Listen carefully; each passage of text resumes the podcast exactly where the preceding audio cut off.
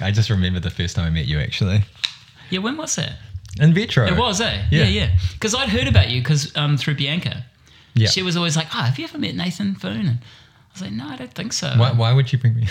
Well, because she really enjoyed working with you, and um, Oh, okay. yeah, you know, because she With she worked with you with the kitchens out at Yeah. thing, and so we went out there when it had opened to have a look at them, and we're like, "Man, this is so stylish." Oh, yeah, yeah. They're so good, and she Yeah. was singing your praises about you know how how good you were with the design aspects and like the work you put in, and I thought sometimes we might have been annoying. no, know? no, she she she was um always like, oh, you you should meet Nathan. You guys would get on really well. And no, she she'd been the one who'd said to me, oh, you should you should meet Nathan. Cool. So yeah, when you rocked up, it was cool.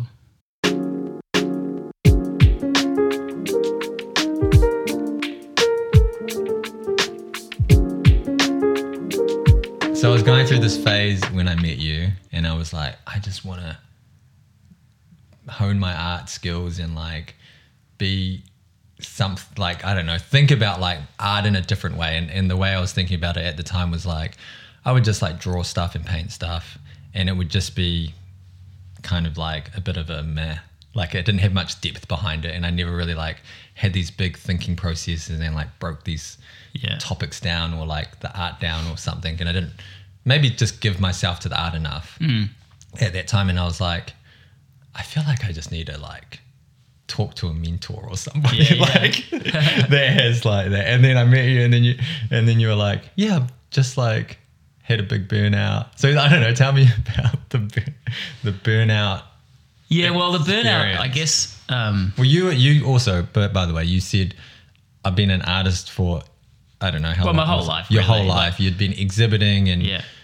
in galleries and overseas and all this stuff, and then you said you'd been and you're working in vitro. Yeah, I mean, I, I don't know if I ever used the term burnout, but Okay, I but, put that word in your mouth. Um, I mean, it, it, was kind of part burnout, part. It, was, was a whole lot of things. I guess it came about over a period of probably about four or five years. yeah, Um, and so, you know, you talk about being an artist all your life. Like, from as far back as I can remember, from as young as I can remember, that's all I ever wanted to do was to be an artist. Even as a little kid, I always said that's what I'm going to do. I'm going to go to art school when I finish and at school, and I'm going to be an artist. So there's sort of never really anything else that I wanted to do. I like I write and I do other sort of creative things, but that was always my focus. So like I finished school, I did a degree, I traveled, I came back, I did a master's, I traveled, you know, and I, you right? yes. Carry on. Sorry, sorry. Um, and you know, the whole time I was traveling and everything, that was still at the kind of forefront. Like, but I, it's one of those things like um, going in a, a Yeah, kind- in a circuitous good. route Yeah, here, yeah, which I tend to do. Yeah. Um, you know, at that point, although that's what I knew I wanted to do, I wasn't prepared at, to commit myself to it at that stage. I wanted to travel and do other things, knowing that at a point I'd be ready to fully commit myself to being an artist. You know. Okay. Um, and that's you know I'm talking about after doing a degree and then even doing a master's. Yeah. I guess when I finished my master's, I I had um I had a couple of things happen. One was that um, at my graduate show, the the the guy who was my um oh, what do you call it my um, supervisor for my Yeah. masters. Yeah. He was a well-known artist in his own right, but he'd sort of gone away from being a practicing artist at that point and was basically devoted himself to being a professor at university. Um, and he used to show with Gow Langsford and all that sort of stuff. And he'd had a patron back in the day, a guy called Sir James Wallace, and we won't get into all that because that's another can of worms in itself right now. Yeah, yeah. Um, and you might know what I'm referring to, you might not, but anyway. Um, and so Chris brought James along to my graduate show for my masters, and he took a shine to me and my work and bought almost the whole show Oh, really? and um and then and then went oh look you know because he had a major collection of New Zealand contemporary art at that time like we're talking major and was in the yeah, yeah. was in the process of opening a contemporary art museum for his collection etc which has been going for quite some time now but as I say there's a can of worms we won't go into with that whole Okay, situation okay. but so then uh, he wanted to sort of backdate uh, my work in the collection to get a sort of overview of my practice for a certain number of years. So I went and stole work off my parents' walls and you know, all that Oh sort of my stuff and sold a whole lot of work, which was great because I'd never had any money at that point. Wait, what? Can I just like? I'm gonna stop you because it's like that would have been a crazy feeling. You just had finished your final show. Yeah, yeah, it was someone- great. Like, what did what did it feel? What did it feel like then Um, at that time? Oh, I, I mean, I guess that that, I mean, it was it was it was it was all sorts of things. It was a nice sort of validation of like you know years of hard work, I suppose. Like not mm. just with my masters, but building up to that point. You know, studying and you know that was. I mean, the, the focus of my life had always been to be an artist. So Yeah. to get that kind of validation from someone who I respected and who was you know was well respected in the art community and all that sort of stuff was fantastic. So it was good for me on that level, but financially it was like amazing because I'd never had any money. You know, like you know, how always- much were how much were like did you sell did you put prices on those things and they were just like Well, we, you know, we talked about it, and then Yeah. obviously I gave him a good deal because he wanted to buy.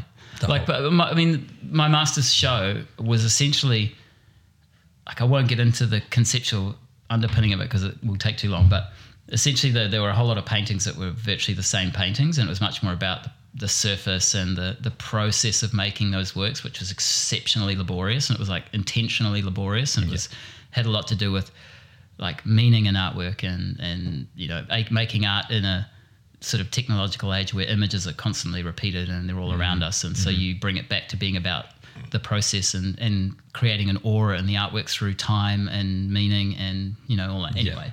Yeah. So uh, that you couldn't really just get one or two. You needed to get a bunch for it to make sense. So he essentially bought i forget how much of the show but most of it. Um, so you know financially i mean but i gave him a good deal because Like, how one, much money was that back then and I, I can't even remember. Oh, no, I mean, I was. This is my master's, so I was older. I was 28. okay You know, I, I did. you had a bit of a gap you had a bit of a gap between your yeah. I, I travelled for about four years Yeah. after my degree, and then I met Bianca in Sydney. Well, we worked briefly together in Auckland at one point, but that was after another crazy story where I put the fin of my surfboard through my eyeball when I was living in Sri Lanka in a really remote part of Sri Lanka during the civil war, and like had to get stitched up with no anesthetic in like a sh- in a shack with sand on the floor and you know all this sort of stuff. Crazy story in itself. Nearly lost my eye and all that, and um ended up back in New Zealand because I had no money because I had to go to Singapore and um and briefly worked with Bianca in Auckland at a cafe I used to work in, a place called Santos, which was like one of the cool places on Ponsonby Road.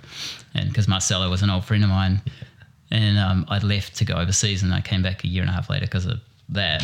And B was working there because all the young aspiring models are working there because that's where all the pavement crew and all the you know fashion people yeah went. yeah yeah Um, and I was like, oh my god, who's this hottie behind the counter? um, but I was, I then ended up having a little show of my work in the cafe because I had paintings left from my degree. Yeah. And sold all the paintings in a week and went right, I'm out of here again because I didn't want to be back in New Zealand. Um, so yeah, we worked together briefly, um, and then I just bumped into her in a supermarket like a year later in Sydney, and um. in Sydney Yeah, yeah. whoa And 23 years later, she's That's in- incredible. we're still together. Yeah, yeah. We actually had our 17 year wedding anniversary um, last week.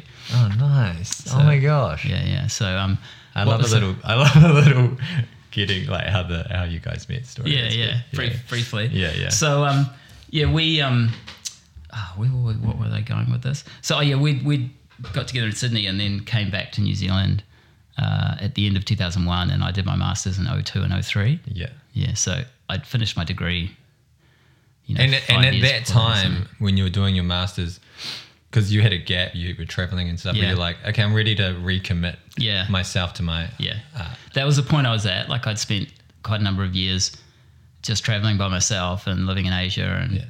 and we probably won't get into it too much, but parties stuff living went the down. living the single life you mean or no Oh, you know, well, not so much that. Like, um, I mean, I'm an artist, you know. Um, i don't know or not what are so wild i don't know oh yeah, I was pretty wild. you were pretty wild yeah, Okay. yeah. Um, you know, what does had- wild mean what's well, wild to you um, I mean, I guess growing up, having always wanted to be an artist, I had the strong desire as a teenager, everything to experiment, you know, with drugs and all sorts. Okay. Um, because I just wanted to, you know, I, I just had this desire to, to sort of, I don't know, tap into my subconscious to see where my mind could Mm. go and all that, with all with a view to making art. That sounds kind of ridiculous, but you know, that's where my head was at. I mean, that's how like a lot of I don't know. Yeah, a lot of that. So anyway, in that time I was away and traveling, I, you know, I spent a lot of time in third world Asia and developed a bit of a heroin addiction and all sorts of stuff. Like I, I Really? went through the ringer, like you've no idea. Like addicted to heroin. Oh yeah. Wow. Um, Wait, how the f- how do you get out of that? oh, it's not easy. Well, because you know, prior to that, when I was at art school and everything, I had two very good friends, and the three of us were just like fiends, you know, whether it was acid or mushrooms Yeah. or whatever, and went through all sorts of crazy stuff and smoked heaps of weed, of course. Yeah. Um, but that's different to heroin. It is, but then so my friend Andrew, he um, ended up getting into morphine and stuff, and had always been like, "Oh, you'll love it, you'll love it," and I was like, "I know I will. That's why I don't really want to go there." And uh, one thing led to another, and eventually I went there, and I did like it too much. And so you know that final year of my degree, living in Auckland, was a bit of a shambles, and my life was a bit all over the place, and you know, developed a bit of an addiction to opiates and what have you. I mean, we're talking a long time ago. Was that easy to get then? Like, is it No. easy? Oh, you know, if you know the right people, you know, You as right- with anything, right? Yeah, you know? yeah, okay. Um, but yeah, I mean, that was wild time. And we're talking 90, So that you were, 96, 97 at this point. yeah, you know. okay. Um, and then I went overseas uh, and I was in Sydney for a time, and that was good because I was living by the beach and just surfing. And You know, probably couldn't get heroin then. well, no, you Or you could. Um, and, you know, every now and then I'd jump on the ferry and go into the city and go to King's Cross because back in the day, King's Cross was What's the place? eh? fuck, it was pretty rough, man. Like, you know, you go to King's Cross now and it's so gentrified and it's all backpackers and like nice fancy places to eat. I mean, back then I can tell you that wasn't. Wow. There were people dealing on every corner and it was pretty rough, but there were heaps of cops and it was pretty gnarly. So every now and then I go around there and score something, you know, but I was still pretty clean living at that time. Yeah. But then, of course, I, I went to Asia and I discovered Sri Lanka. And back in the late 90s, Sri Lanka was had had civil war since 1982, so there were very few tourists, and it was pretty rough around the edges. What made you go to Sri Lanka? Like, Oh, what was? I mean, that's a story in itself. I'd been looking for somewhere like that, somewhere totally off the radar, yeah. um, where I could surf and um, it was warm. And I, I've always been interested in Buddhism and Eastern philosophy, Yeah. and and it's a Buddhist country. And I, I met a I met a guy in Sydney um, that I worked for uh, at the Curl Curl kiosk. If you've ever been to Northern Beaches, Curl Curl is like the third beach up. You got Manly, Freshwater, Curl Curl and he had the lease on the Curl Curl kiosk. So this little kiosk is, that's at the bottom of the surf club, and literally the sand runs up to the kiosk, and so you're standing there serving You're ice creams and yeah. hot chips with the ocean right in front of you, you know. And he was a classic dude, probably 20 years older than me, and he's an old surf guru from way back who'd spent a lot of time in the late 70s and 80s through Indonesia and Sri Lanka and stuff okay. And like real pioneer surfing places like living on islands in Indonesia that had no electricity or running water, no food. He'd have to like go boat, get boats to somewhere and bring all the food back with him and all that. You know, it's pretty hardcore. And he, I'd sort of always thought about Indonesia, but it was so crowded by that stage and heaps of Australians. And, and we just got talking and he sort of said, Oh, what about Sri Lanka? And I was like, Oh. And, you know, back then nobody knew anything about Sri Lanka. Like it was just a, like a, a totally unknown, mysterious land, you know, that Yeah. because of the civil war and all that. And um, it just sounded like the, the place I wanted to go, you know, the culture, the people, the good waves, like just, and no, hardly any tourists just off the radar.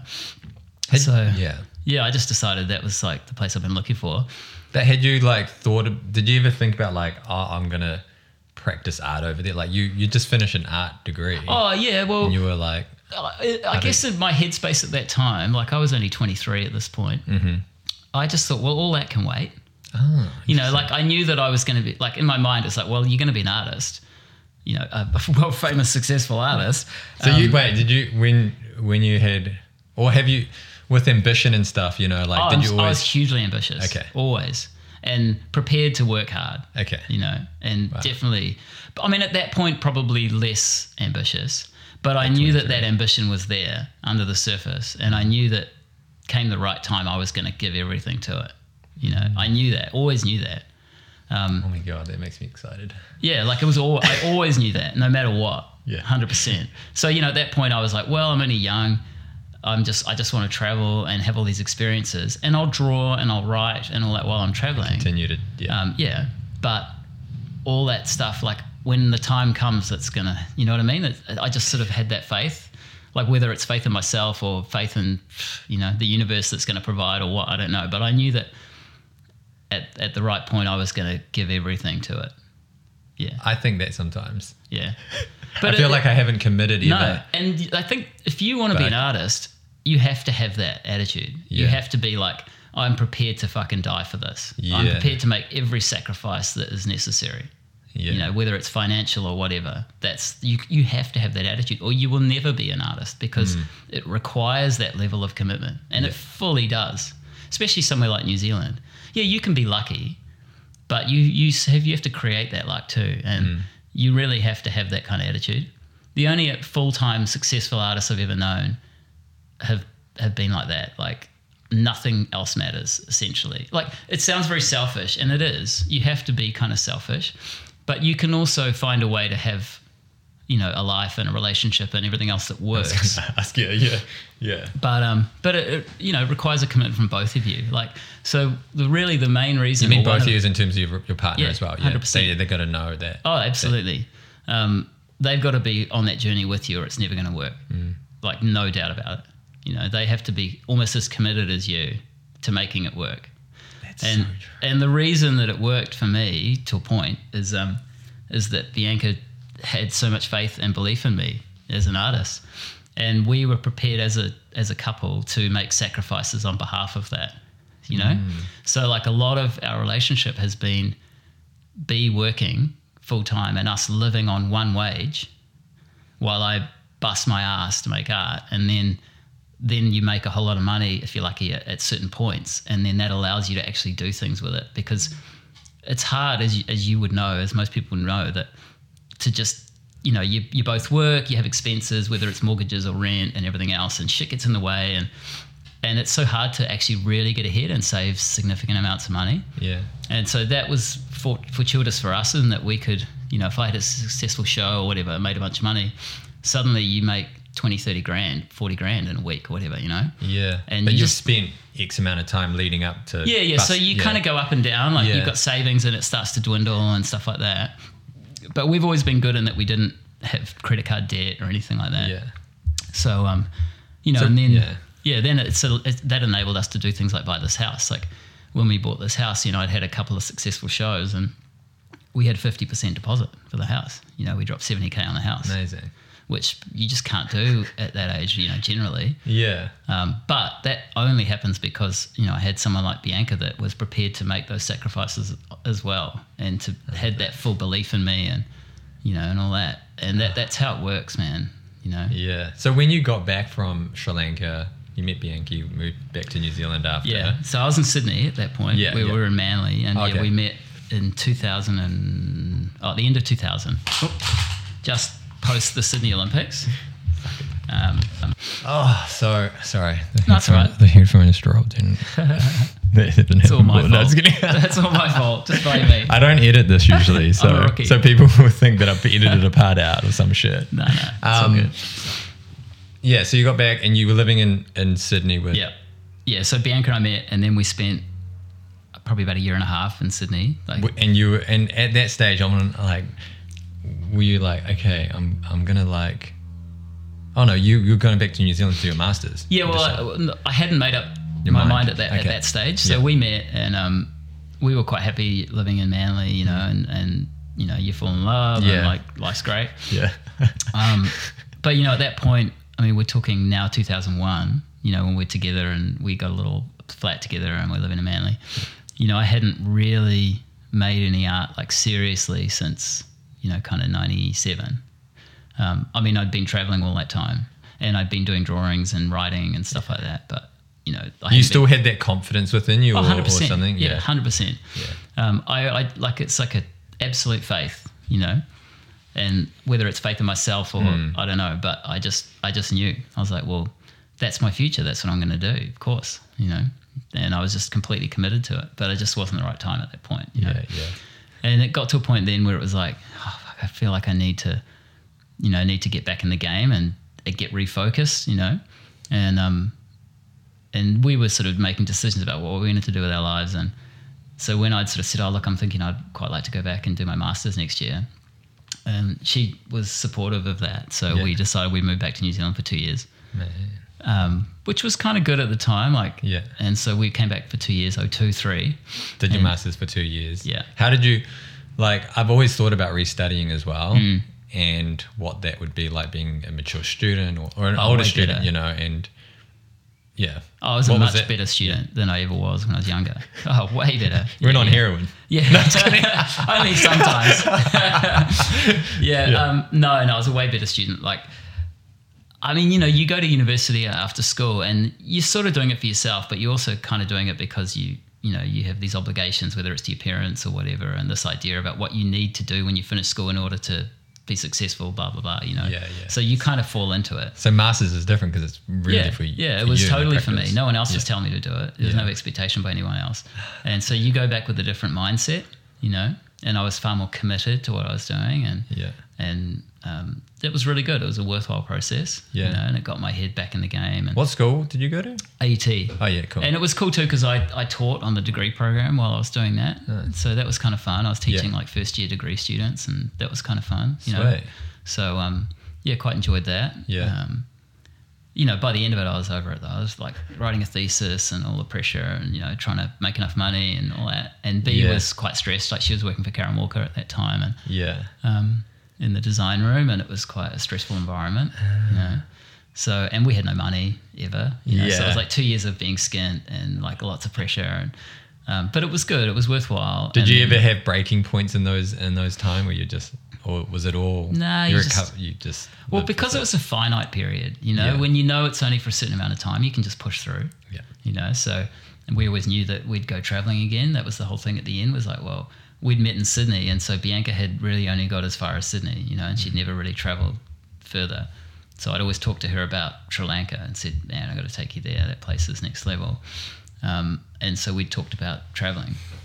So then at the end of um, end of that, end of the masters, we went back to Manly Hmm. to save money because it was way easier to save money there than it was in New Zealand because you get paid way better and you can live at the beach, you know, and have a lifestyle. And, w- and was your idea go back to Manly and start your art career?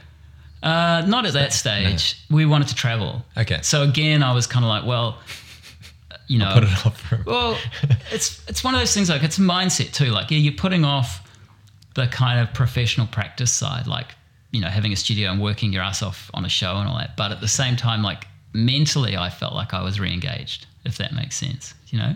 yeah. Even though I was like, oh, we're going to go traveling now. Um, in my own mind, it was slightly different. Is that the mentality that art school, like you got from art school? Is that okay? This is the artist. This is kind of what artists do. Is that they create work, create shows, and then Uh, I don't know. Like, it's a funny one with art school because I've had this conversation with a lot of young artists because, like, I um, when was this? When we moved back to New Zealand in two thousand nine. Um, you know, since we- we've kind of been back in New Zealand since then. Well, we Yeah. had two years away, and I've had Yeah. six months doing feed projects overseas. But um, I, I I was asked to be a mentor on the Artists Alliance mentorship program at the time cool. and it's mentoring young artists who've just finished their degrees or masters. And what really shocked me is I had this young woman that I was mentoring um, who'd literally just finished a master's degree. And I just couldn't believe that she had absolutely no idea about professional practice, like about what it actually takes to be an artist and what you have to do in order to be an artist. What did you think? Oh, I don't know what know she thought. I mean, the thing is, so I mean, you, I, the reason I say this is because you were talking about, you know, what art school sort of prepares you Yeah, for yeah, the main thing art school does is teaches you how to develop concepts and turn those concepts into bodies of work. You mm. know, if I had to put it into a nutshell, what it doesn't teach you is then how to actually be a professional practicing artist, which to me is just ludicrous, especially when you're doing a master's. I can understand that during an undergraduate degree, but people who come back to do a master's, they're obviously saying, I'm pretty committed to being an artist here. And yet there was so little effort to actually prepare these young people to what the role of being an artist actually looked like. Like how to go and get a gallery, like all those seemingly simple things. Like she had no idea, you know? So you and told that, her. that was shocking for me. Yeah, yeah. Um, so yeah, I, I helped her a lot with that, and I've helped a lot of people over the years with the kind of fundamentals of developing a career as an artist. You know, beyond the the things you do in the studio. You know, developing ideas, technique, all that sort of stuff. Like the Yeah. actual fundamentals of building a career. So what are the what are, what are I'm the young artist. I'm the young, Well, the young. I mean, part of it is an attitude. Mm-hmm. You know, you have to treat it like like a serious career and a job. You know, and that you have to have all those boring things like discipline and hard work. You know, like that's the only thing that's going to get you there. Mm-hmm. You can have all the talent in the world, but if you don't have discipline and the ability to work hard and make sacrifices, it doesn't matter. You know. Um, yeah, so it's all of those things, you know, and then like what about the about- professional side and the yeah, like how to get commercial a gallery and all that sort of stuff. Yeah. You know, like How do you get a gallery? Well, it's not easy. you know, and it takes time. Like Yeah. the first things How you have to do is is make sure you've got the work to begin with, and the work that you think can stand up. You know, Mm. because so many young artists will just rush in and they'll just be like, "Oh, take me on, take me on." You know, here's my book, and like the first thing I'd always say is, don't go into the gallery and talk to them about it. Like say, "Oh, here's my," you know, take a book in or some images to show them. It's so unprofessional. Oh, really? Oh fuck yeah! Okay. Go first. What are of they all, like? Yeah, yeah. Well, the first thing is look around at all the galleries and look at the art they show and the artists they represent, and see where your work is best going to fit. There's no point chasing a gallery that shows work that's so unlike yours Mm. or shows photography or whatever it might be. So the first thing is see where you might fit. You know, see where your work's going to fit. Um, and you know, you, you're you're a young artist. Uh, generally, you know, the galleries you have tiers, levels. You know, there's low tier, mid tier, top tier. You know, if you're a 21 year old straight out of art school, you're not going to get taken on by Gow Langsford. You know, Michael Lett. You're just not. It's not going to happen. Yeah. So don't even go there. You know, you'll look like an idiot. you need to build a career first. You know what I mean? Mm. And like, so if you find a couple of galleries that you think you might fit, go to some openings first. Don't talk about your own work. Don't, you know, just go there and look, talk to some people, talk to the, the gallerists, but don't mention your own work. Let them see your face, you know, let them see that you're actually interested in their gallery. Yeah. What gallerists hate is that some person rocks up with their fucking folio and they've never seen them before. And they're like, they want to Oh, show yeah, in my yeah. gallery, and they've never set foot in my gallery before. Do they even know who I show? Do they know anything about this gallery? Do you know what I mean? Like little things like that. Go go there a bunch of times. Let them see your face. Talk to them before you go in there and talk to them about your own work. You know. Then then you message them, email them, and say, "Hey, look, you know, I really like what you guys are doing. Can we set up a time? Can I come in and talk to you, show you some work? You know, it's you got to act like a professional. You know, if if you're in any other any other field, you're not just going to rock up to the boss who you don't even know and you've never met with some shitty images and say, you know, take me on. Like it just there's all Well, of as those if you things. think your images are the best, you know, and yeah, but they're but not. they're not. yes, I love it. Yeah, they're not. Hey, they're yeah. not. Yeah. Um, and that's part of it too, is like recognizing where you're at and how far you've got to go, like all those little things, you know.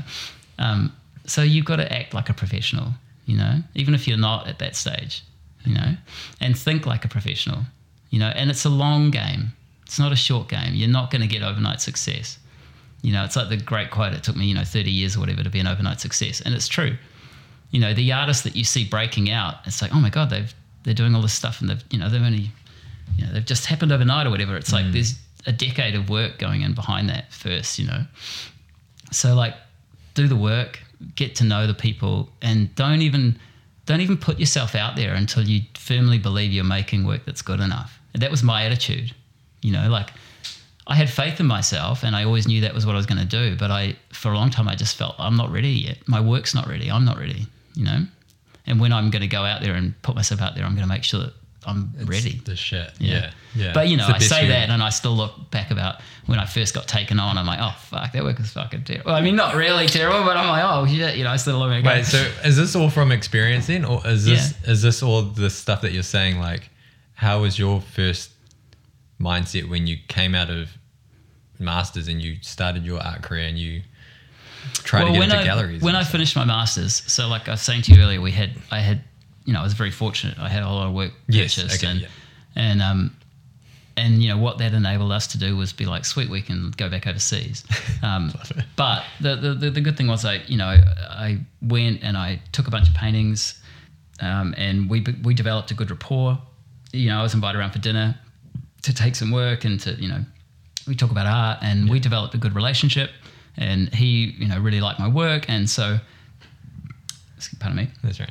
um, then when we went back over to Sydney, like we were going to be in Sydney saving money so we can go further afield, Yeah. go to Sri Lanka, etc. You know, I was I was making paintings and working as well, and sending paintings back over to New Zealand, which were basically being acquired by the trust. Oh, amazing. So it enabled us to save a bunch of money that year and everything. And then, so when we went that next year, that like I finished my masters at the end of 03. We went back to Sydney 04. And at the end of 04, we went to go to Sri Lanka together. And you know, my my plan at that stage was to like, you know, we'd made a bit of money we'd saved money, but I'd sold a whole bunch of paintings over painting, over a year or more, Yeah. and we how had did a- how did that work? Like, did they already say that they were going to acquire your paintings, or you were just like making them and sending? Well, I was just making them and then sending yeah images, Images. at that stage. So there were there were a couple of things. One was that the trust had was sort of basically telling me that they were committed to fleshing out my presence in the collection, you know, for want of a better phrase, you know. So they'd got a bunch of work, they'd backdated a bunch of paintings going back a number of years to to give my you know, the work that they had in the collection some timeline. And then they were kind of basically saying, well, for the next little while, we're quite happy to continue to acquire paintings. And the other thing going on there, though, at the time, you have to remember is that I wasn't represented by a gallery. So, Yeah.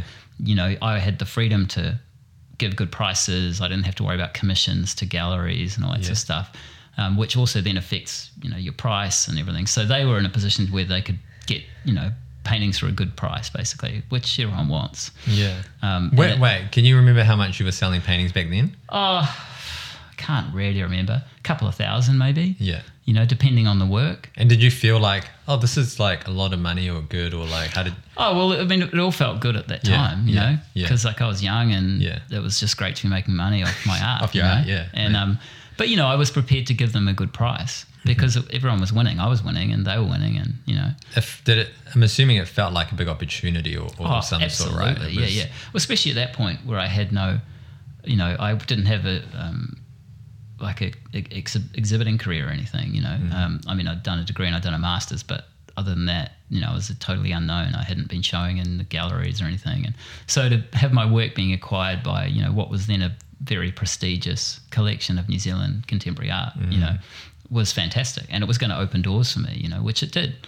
So then, I'm trying to think of, I think it was the oh, it might have been a couple of years later. So when we went, we went to Sri Lanka, um, and the big curveball with that is, which we probably won't get into now because that's a podcast in itself. Is you know we arrived in Sri Lanka at the end of 2004, and um, we had so I had some money. You know, like I was saying Yeah. to you, I'd had. I'd sold sold a bunch of work. We've been paintings, yeah. selling. We've been saving money, and the plan was to go over there and because I'd already spent quite a number of, you know, quite a bit of time in Sri Lanka, like over three trips, you know, so I'd probably spent almost a year in Sri Lanka at that point, but I hadn't been back for three years because I'd been doing my masters and things. But I had very good friends there and a family that I used to live with over there when I first started going. Became good friends with Siri, who had the tea shop, and so that they invited me back the following year, and I lived with the family, and I was learning to speak Sinhala and all that. So I had, you know, a bit going on over there, and I thought, well, we had we got a bit of money at that point. You know, Sri Lanka had been in civil war for 22 years, so you know there was no money spent on infrastructure. There was very little tourism, and things were cheap. Mm. So I thought, well, maybe we could go over there and and buy a little place and live there for six months a year, and I can work from there, and then I don't have to worry about having a job and trying to find time to paint and all that. I can just throw myself into painting for six months a year, and then the other six months, you know, whether we go back to Sydney or whatever we do, and we work a bit, and I sell my paintings to Sir James or whatever it was. Yeah, yeah. And so we went over there, and we and did that sit with Bianca? Oh, 100%. Yeah, we had a plan Amazing. together. You know, of course, she wanted to travel, yeah, and um, and that would also enable us and her too. Don't forget to have like six months a year just living in the tropics Mm. and doing whatever we want. I was, yeah. I was thinking about like how, what what she saw in her maybe path in career, like and how well, she's would, always been a designer, obviously, Yeah, yeah. Um, and she was a qualified interior designer um, at that point. Yeah. But she'd always sort of wanted to get into textile design, and she was interested in fashion. You know, having been a model and gone through all the fashion industry, worked for Karen. Um, so then it was like, well, that would allow her to just work on design, and she wanted to make clothes and stuff. She grew up sewing, so she was good with that. So she was just going to design and make clothes and do see the things. sewing machine in there. Yeah. So um, that was the plan. So we went over there and we were, my old mate Siri sort of showed us around a little bit of, you know, a few places we could look at. Cool. But the problem was at that point, um, you know, the, the, depending on whatever government's in charge, you know, the laws change around foreign ownership of land, all that sort of stuff. Yeah, yeah. And you could, as a, as a foreigner, buy property in Sri Lanka at that point, but you had to pay basically 100% tax to the government. So, On the property. Yeah. Yeah. so it just, that made Did it it make sense? because we didn't we didn't have that much money. Yeah, you know, so it made it unaffordable. Like I forget how much money we had, but we had a bit of money. Are they le- are they leased like long lease or is it you actually own no, it you forever? could buy it. Really? I, I forget now Yeah. whether it was 99 year lease or Yeah, not, yeah, but okay. I, you could buy the property and it would be yours as a deed and you could sell again. Okay. But you, like I say, I mean, if, if you were going to spend 15K on the property, you had to spend 15K on tax as well. Wow. So it put it out of reach for us. Okay. So we were kind of at that point, like, oh, what are we going to do now? And then the Boxing Day tsunami happened, you know. sure. and as I said, I mean, that's another podcast in itself. Okay, yeah. So I won't get into all the details of that because Yeah. it's it's major. Yeah. I mean, I'm writing a book about it, so Okay. you know, there's a, there's a bit of traction there. yeah. Um, and then that, you know, kind of threw a curveball at us, as you can imagine. But we decided pretty straight away that we weren't going to leave, you know, because everyone else left and it was pretty hardcore. So we had a pretty intense time, I must say. Um, but the upshot of that was that Siri and, and Janti, like my family, basically said, well, we want to give you a piece of our family land to build a house on. Yeah. Um, so that's what we did. So we built a little house. Wow. You know, Is that um, what? Is that easy to do over there? Well, yeah, because I don't, you know, because essentially we don't own it. Mm. You know, it's like it's on my my my good like my family yeah, over someone- there. yeah. It's on their land. Yeah. So essentially, it's their house. I mean, and that was part of the thing. Is You that- pay to build it, eh? Yeah. Yeah, yeah, Yeah. So part of the thing at the time was that well, it was going to be a great situation for everybody because like Siri and Janti and their daughter Ioma um, that I lived with all that time and that I'm very close with, uh, Siri and Janti are getting old now. You know, they, they, they're Siri be how old am I? 40? He'd be 25 years older than me, maybe. You know, he's in 70s now. Yeah. Um, and they work super hard. Like they've got this tiny little tea shop, smaller than my studio, and it's just basically where the locals, like the fishermen, local fishermen, go in the morning for like bread and dal, and and the local tuk tuk drivers go and have a cigarette and a cup of tea, and you know that. And it's subsistence living, but I mean they're up at like 3 a.m. seven days a week. Like Janti's cooking dal, making hoppers, you know, for the shop, and, Yeah, yeah. and they're pretty old, and it's Yeah. just enough to get by, you know. Yeah. And so I thought, well, then it, it means that they've got another form of income if we're not there. Yeah, so if we're can- not living there, they can rent out our little place, and you know that's an easy way for them to have make some income, especially as they're getting older. So it was a win-win for everybody. Cool. Um, so yeah, we did that, and basically lived in that house for like six months a year for like the next four years or so. And you did do your art from there. Yeah. You created. Totally. Yeah. So How did you get your first show? Like, how did you? how did that come about? Once that first season, the tsunami season, the house started getting built later. But um, I mean, that season was just nuts. You know, there's no time or headspace to do any making any Okay, art. yeah, it was yeah. just shifting rubble and like dealing Helping with it- the stress of the people, yeah, situation and yeah. everyone's fear and anxiety. And you know, it was a pretty intense time. A lot of death. A lot of like it was. You, you have no idea. It's like a post. I wouldn't. Yeah, I wouldn't. Have. So there was all that, and that was six months of really intense time. So we went after that. We'd been there six months after the tsunami. It was full on, and we were really exhausted by the end of it, and just like emotionally, physically exhausted.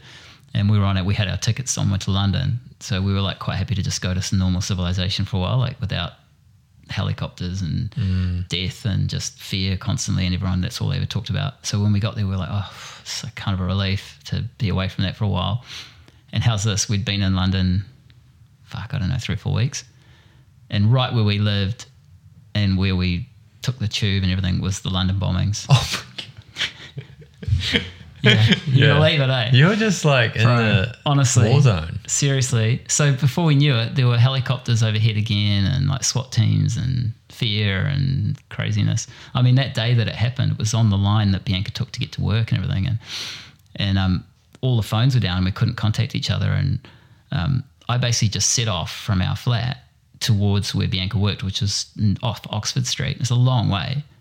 And I mean, the whole if of, she. the whole of yeah. London was on the footpath. Basically, every shot, every work shut down, and no transportation. All the tubes were shut, all the buses. So there was just like 10 million people on the footpath, basically, the whole of London trying to get home. And I walked to go to her work. And how's this? In a city of what 12 million, we bumped into each other on the footpath, like halfway there or something. It was like crazy. So um, that was that was. I guess good. you're looking also. You're looking yeah, for her. yeah, you know. totally, you're yeah. like, yeah. So um, so that was that made it hard because then suddenly we're in a, you know, what felt like a war zone again, or you know, um, so we toughed it out. But then we were kind of quite happy to get back to Sri Lanka again after that. Okay. But um, but yeah, so then once we got back to Sri Lanka, it wasn't too long after that that our house was finished, and then we could move in, and then I started in earnest, yeah, making artwork. Yeah. And so for those next few seasons, I just painted and and um, sold quite a bit of work, you know, to the trust and all that. And then we came back in to New Zealand in 2007. Again, we kind of weren't expecting to. We went back to Sydney and we were like, oh, maybe we should go back to New Zealand for a little while. And and it was quite handy. My auntie, um, who lives in the city, she lives on Quay Street. Um, and she lives in like his cool apartment. Like she's funky as she's a cool, cool, cool chick. Yeah. And they actually had another apartment in the building that they were renting, and they could give to us. So we Yeah. We stayed there, but we were only back for probably only a few months initially when we went. Oh, not ready to be back in New Zealand. so we stayed for about six months, and that was it. But but I had a bunch of good work, and so what I did at that point was I had uh, three or four galleries that I thought, oh yeah, I, I think I can work with those guys. I like what they do, and um, but I'd been out of the New Zealand art scene for so long, I didn't really know anybody. You know, any know Yeah. any of the gallery directors or Did you take your own advice and Well, I'd, I'd already, I, I did. I had a look around and I kind of knew where I was at and what Yeah, I sort of thought, oh yeah, I think I can fit in this level and with these galleries. And did you have anything with like I don't know, like imposter syndrome or something like that you were ready at that point to Um, take it there? I mean, I think everybody has a bit of that to a certain extent. Mm. You know, I mean, it's it's really just that voice of self doubt, isn't it? You know, Mm. so I, I mean, I'm sure that was there, there was a bit of that, but at the same time, I just sort of went, well, you know, why not? You know, just get out and give it a crack. You know, like you got nothing to lose. You know, Mm. um, so I contacted a few galleries that I thought could work, and um, just sort of said, "Oh, this is who I am," and you know, um, and just and it, again, it was good that I had a whole lot of work that had been acquired for the trust, and I could say, you know, I've been, you know, I've got work in the trust, and da da da da da. And so, you know, I had a couple of meetings, a few people to go and meet with, you know. So I, I took images, I took some paintings, and I went and met with a few galleries, and then, um, and then yeah, like a week or two later, and we were just getting set to go back to Sri Lanka. Um, actually getting set to get married and then go back to Sri Lanka.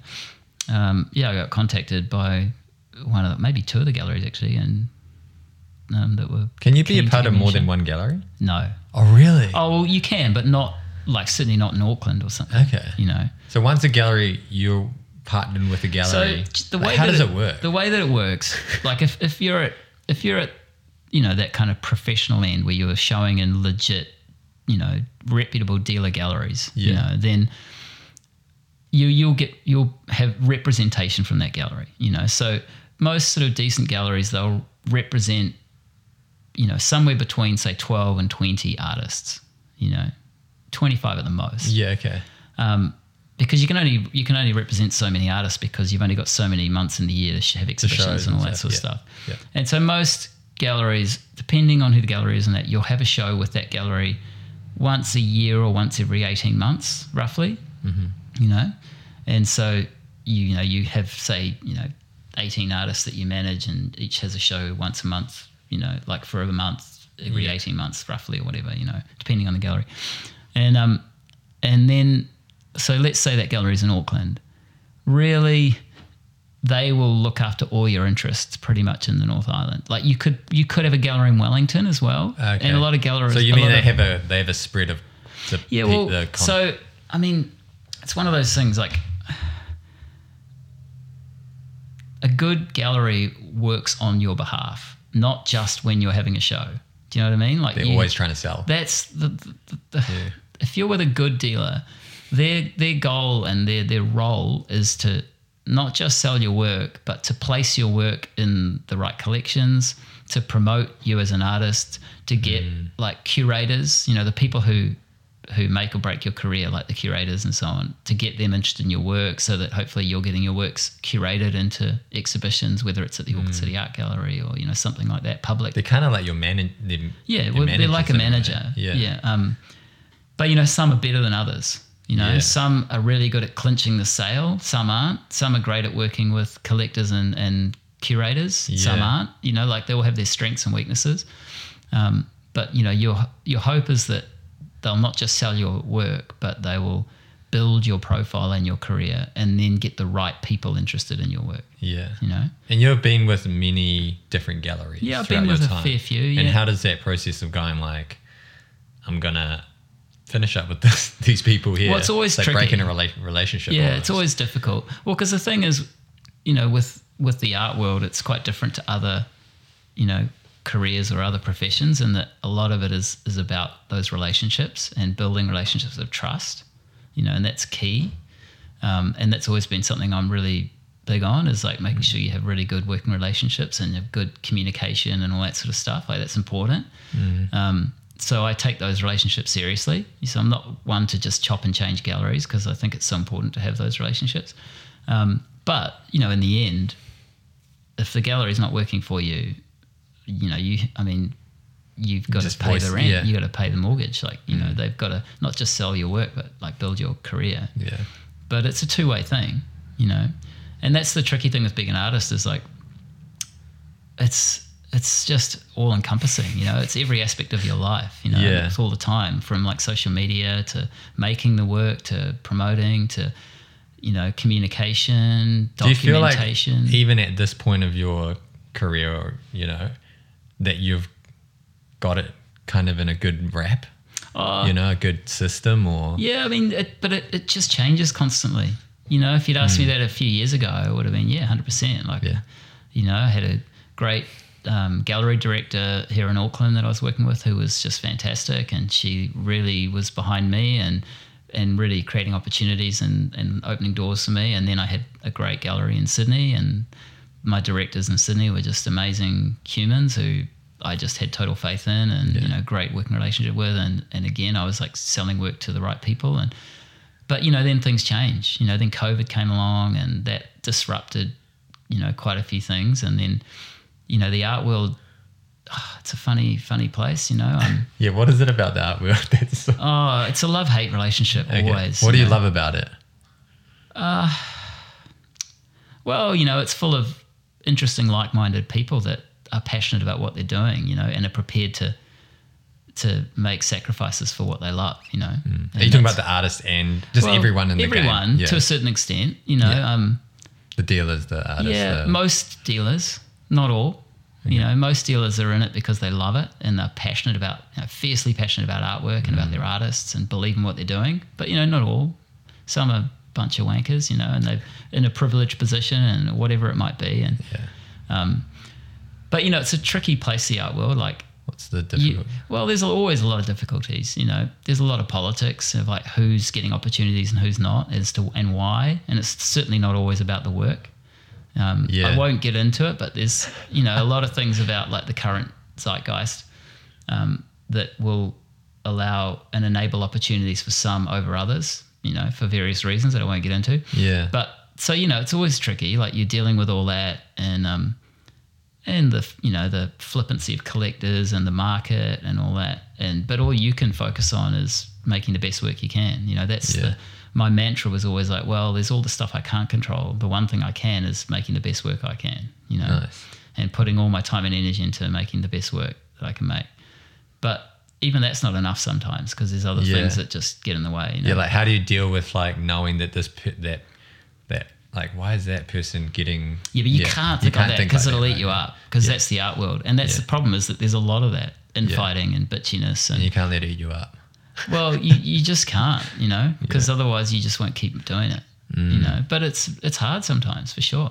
Um, and then, like I say, like COVID What's what? Yeah, what a few curveballs. like? Has that been the most difficult time? So many levels, like with lockdowns and so on. But also, um, you know, I think that was a time when a lot of art dealers just went, oh, "Do Who's I want to keep putting myself through this?"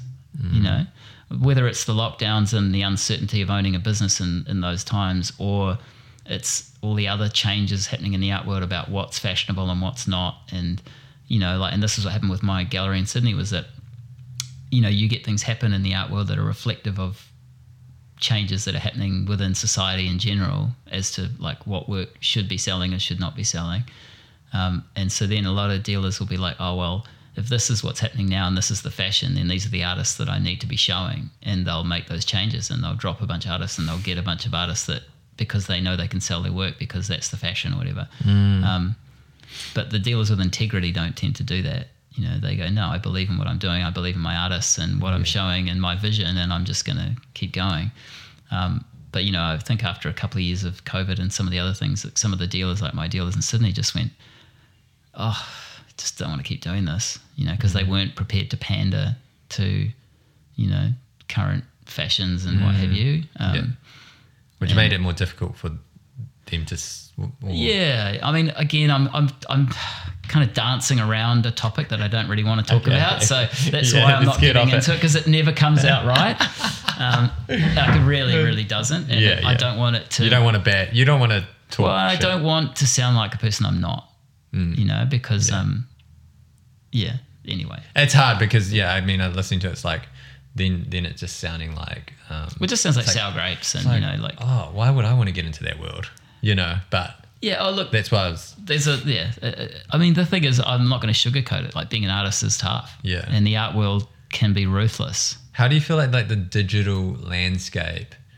You know, because you've kind of feel like you've lived through through Yeah. the big changes Oh, of definitely. like yeah, yeah. the absolutely. digital landscape. Like, how has that How's it changed? changed? How's that changed you and how you create and?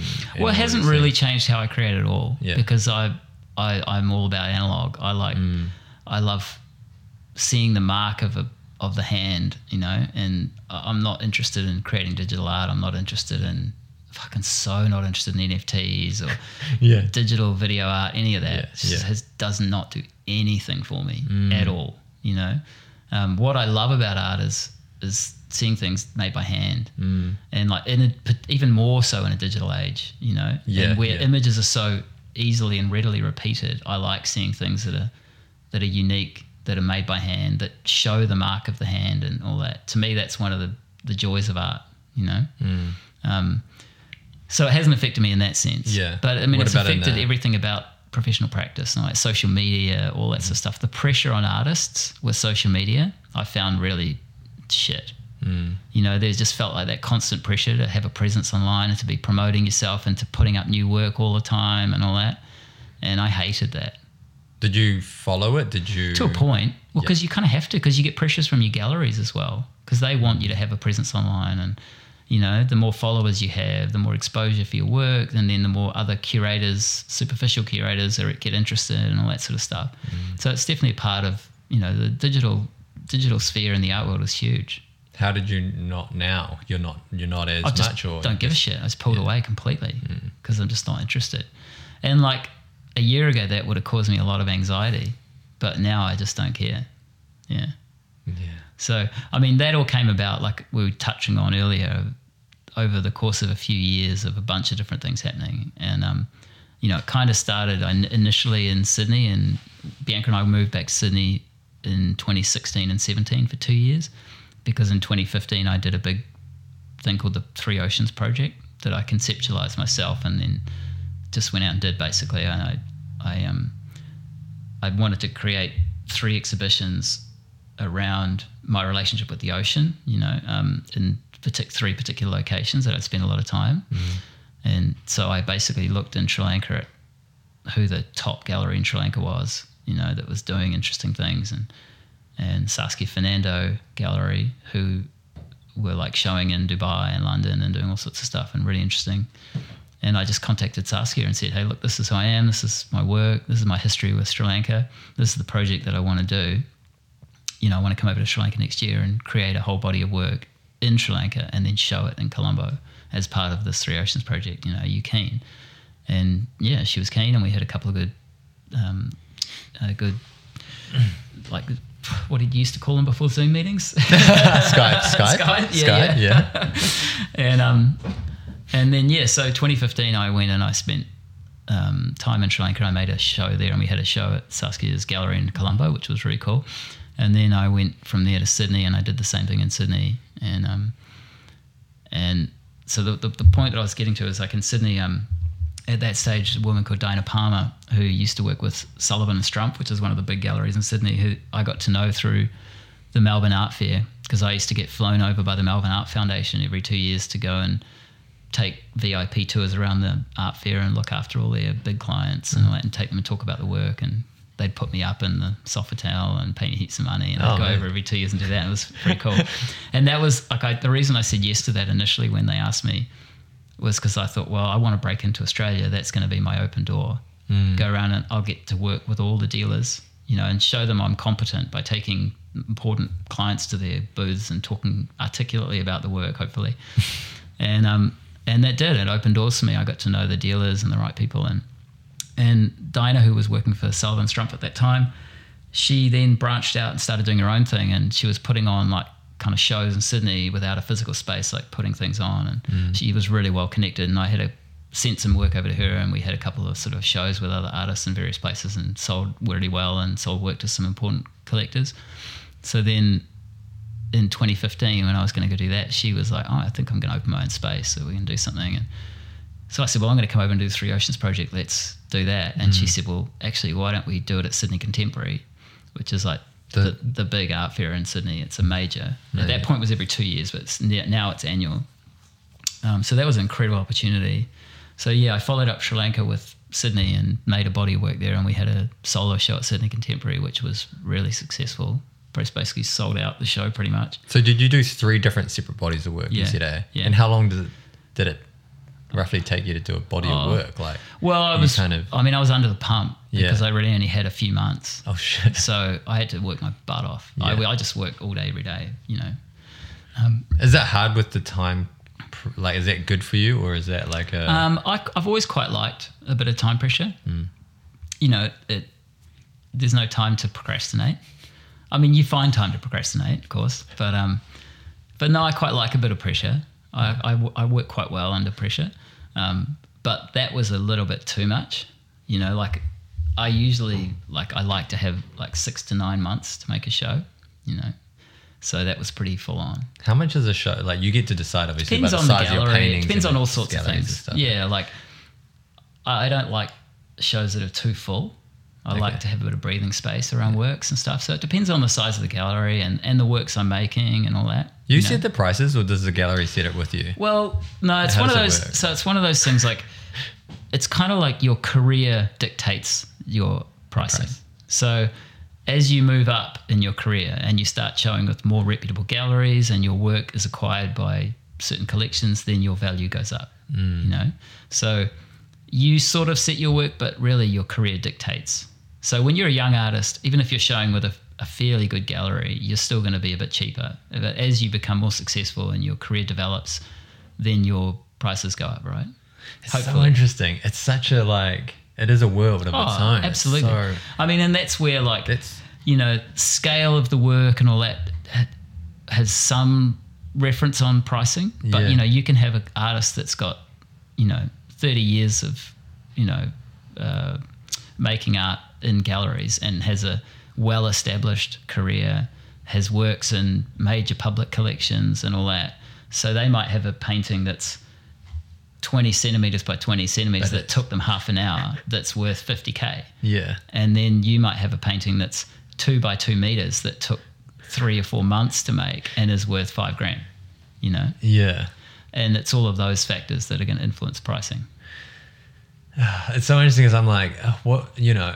Let's say like there was no history behind um, a Michelangelo painting. You took it into a gallery now, yeah you know, and how much value that would have to them. But Mm. it, Yeah. well i mean it's a tricky one with something like that because you know you this is the, the funny thing with the contemporary art world as opposed yeah, to looking at renaissance or something Okay, yeah. because it's so obvious the the level of skill Okay. and time and and and uh, you know just Technique, quality and Yeah, yeah, technique yeah. and that but even saying that it would still not command anywhere near the price of a more established artist even with all that but it would shine for itself you know what i mean like it's there's a bit of yeah, there's a bit of wiggle yeah. room there, but Okay. but generally it's all of those factors that will dictate your pricing. yeah. Yeah. What's the highest you've sold sold, Um, sold a painting for?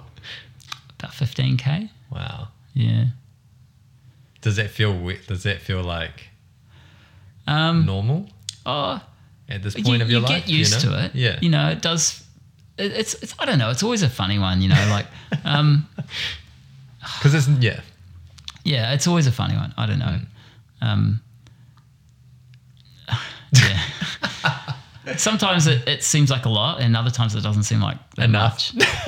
well, because you know, like you can't help but look around. You What, know? what other people were? yeah, yeah, Yeah. But you know, we're, we're it's it's.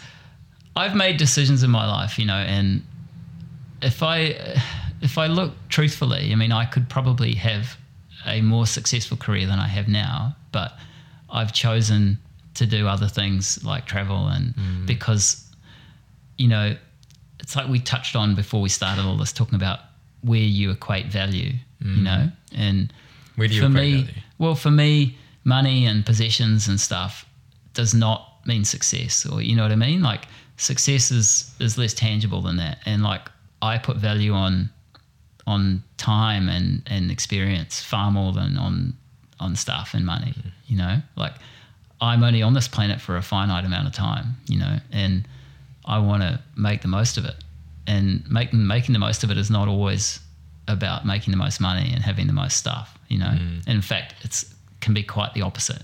You know, I find all that stuff can just weigh you down. I love that free, feeling of freedom and just being out there in the world and being unencumbered by all that. You know, Yeah.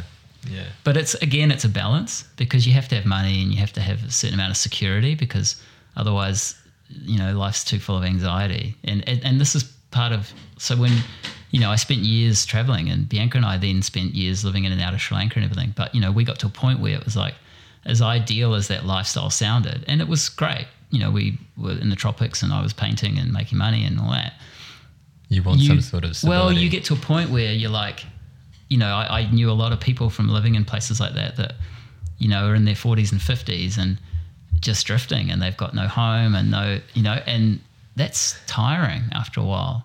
You know you're constantly having to kind of start again. You come back from sri lanka and you go to sydney or whatever it is and you've got to find a place to live you've got to find a job you've got to save some money. Mm. And after a while that's tiring. You get a bit older and you start going i don't want to be in my 50s and have nothing you know? So, you know, there came a point where we were like, well, we want to get out, get, you know, come back and Anchor. yeah. But again, it's hard as an artist because I always thought I can't have a mortgage. You uh-huh. know, I, I- don't want the pressure of having to service a mortgage as an artist. Like the pressure to go, I have to be making, I have to be making. Well, it's not even having to be making. I always felt like I have to be making anyway. Like, Okay. You know, regardless of whether I needed the money or not, I have to make art. Like Yeah. that was always, I was so driven. Yeah. I have to do it. You know, Yeah. it's not like a, a question of whether I do it because I need the money or not. I just have to do it. yeah. But s- once you start then adding in all those financial pressures, it can then start to have an influence on the decisions you make around that practice. Because you start thinking before you start making a painting, yeah, but I have to sell this work and I, I need Yeah. X amount of money. And, and whether you like it or not, that's going to start dictating the decisions you make around the work you make. You know? Yeah, totally. Yeah. And Yeah. that's not always a good thing, I can tell you. You know, as soon as you start thinking you, about what, what's the decision that you had that you're not maybe dictated that? Well, no, I just mean in that, you know, once you start thinking about the money more than the work, Yeah. it's never going to be a good thing, Yeah. you know. Do you fall into that at a point? Well, I think you do without being conscious of it. Mm. You know, you just do because, you know, you worry about making any money, and then you know, and then you feel like, oh, here's Bianca off to work every day, and and you know, I'm here and playing with my crayons like a big kid, you know, um, and it is a bit like that. So you you do like that is going to influence your decision making process to a certain extent, but you try not to let it. You know, you try to just have your focus on, like I said before, making the, the best, work you can. right? Yeah. You're Yeah. not thinking about "Oh, I should make a work this color because it's going to sell better, or Yeah. you know. But it's hard not to think like that sometimes. Is that why it's hard to see when maybe like the tr- like comparing someone else's art and it's trend like in a trend or something Mm. and it's working and other people want it like yeah I mean how important is the story you think of the artist Oh, I think in, all that the, in matters. the world yeah But but the, the, the, thing is now, like you know, we are talking about digital age before. You know, you you just see all the images. You don't get the story. Mm. You know, um, but to collectors that matters. the story matters eh Well, to some collectors, there's a lot. There are a lot of collectors out there that are just box ticking. You know. Oh, yeah? Oh, the name ugh, the Is name, like everything. You know, like, and this is partly again what we were touching on before about the politics in the art world and all the stuff that you you can't control that you don't like. Hmm. You know, there's a lot of that. okay You know, whether someone's a collector or not, a lot of people are quite insecure and they don't necessarily trust their own judgment, Hmm. and so they buy work because they know that their friends will know who's that who the work is and how much it's worth. And there's a lot of that Hmm. because you know you're talking about the art world or art like I'm talking when I say the art world, you've got the immediate art world, the artists, the the curators, the dealers, but you've also got the collectors and all the other stuff on the periphery there that makes it all work.